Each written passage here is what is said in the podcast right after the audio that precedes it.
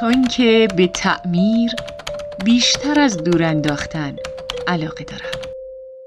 چون که می‌دونم توانایی دوباره ساختن اشیا کم از لذت خلق اونها نداره.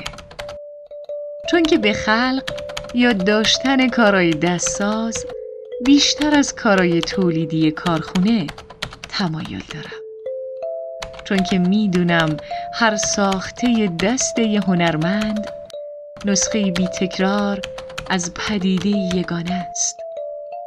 چون که اعتقاد دارم روح نهفته در کارهای دستساز رو هرگز نمیشه در نوع تولیدی انبوه اون پیدا کرد.